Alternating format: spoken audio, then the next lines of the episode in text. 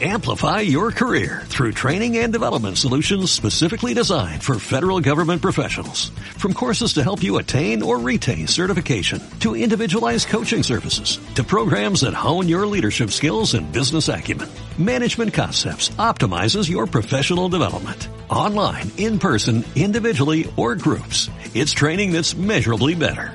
Learn more at managementconcepts.com. That's managementconcepts.com. Buenos días, buenas tardes, buenas noches. Yo soy Jorge Limas y esto es el Super Podcast hablando de Legends of Tomorrow, capítulo 5. Seguimos con la segunda parte del episodio anterior, que donde estaban tratando de construir un Firestorm soviético. Y comenzamos con el Dr. Stein dentro de una ilusión donde aparece un cisco muy extraño, obviamente una ilusión para sacar la información, pero afortunadamente y rápidamente descubre la verdad. A continuación voy a dar una opinión que de esas que a nadie le importa, pero me encantó la mirada uh, de auténtica preocupación de Kendra, de Hawk Girl, cuando hacía Firestorm, mientras se preocupaba por el Dr. Stein.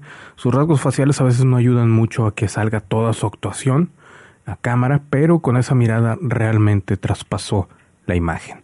La escena del sauna con Rip Hunter, Captain Cold, Genial, Captain Cold fastidiado, Rip Hunter cansado y aburrido de pelear, la actitud de ambos con ese cansancio digno de un spa y el fastidio de tanto conflicto. White Canary por su parte sexy, como siempre, pateando traseros, como siempre. ¿Qué más quieres en una mujer? La pelea entre el ruso y Rip Hunter excelente bien filmada, cortes, edición casi perfectos, Captain Cold diciendo This ain't my first prison break. Estuvo genial recordando la serie de Prison Break de donde salió este actor y que también sale con Heatwave en esa en esa serie, son hacen la hacen de hermanos y que de hecho están preparando un revival al igual que como está sucediendo con los expedientes secretos X. Esa escena vale oro, la verdad. Pero me está preocupando que le dediquen tanto tiempo a Captain Cold, un poco menos a Canary y a los demás mucho menos tiempo. Si van a cambiar de personajes cada temporada, se me hace difícil entender por qué no conocemos mejor a los demás personajes. Obviamente Cold y Canary son los más entretenidos, pero de cualquier manera los demás actores también tienen su lado interesante, digo, por algo se encuentran ahí. El personaje con mayor problema para mí es Ray Palmer. Antes siempre seguro de sí mismo, cuando tenía dinero, cuando andaba con Felicity, y ahora es inseguro, no tiene dinero y solamente tiene el traje de Adam, que también no lo estamos aprovechando mucho, me imagino yo que por el presupuesto. Honestamente, están escribiendo con las patas ese personaje y ya quiero que salga algún capítulo en el que tenga los huevos de realmente hacer lo que se debe de hacer y no solamente ser el buen chico del programa, es aburrido. Heatwave obviamente no le ayudó, yo sinceramente esperaba que se lo hiciera, pero no lo hizo.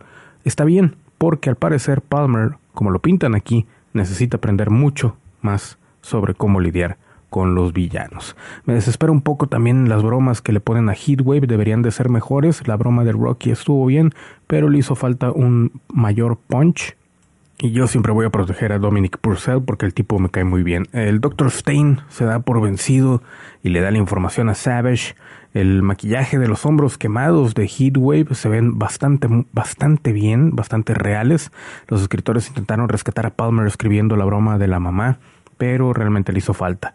Por su parte, Pendle Savage es un personaje aburrido, maltratado, totalmente irrelevante a la historia, si no fuese porque es inmortal y se supone que se quiere adueñar del mundo, realmente no tiene ningún, ningún brillo el personaje.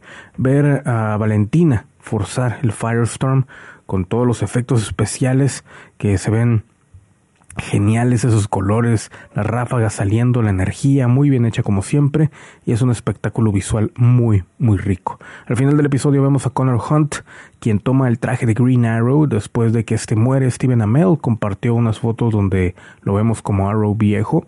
Parece que no va a tener brazo, a pesar de que en la foto parece con un brazo un tanto tieso que pudiera ser un brazo falso.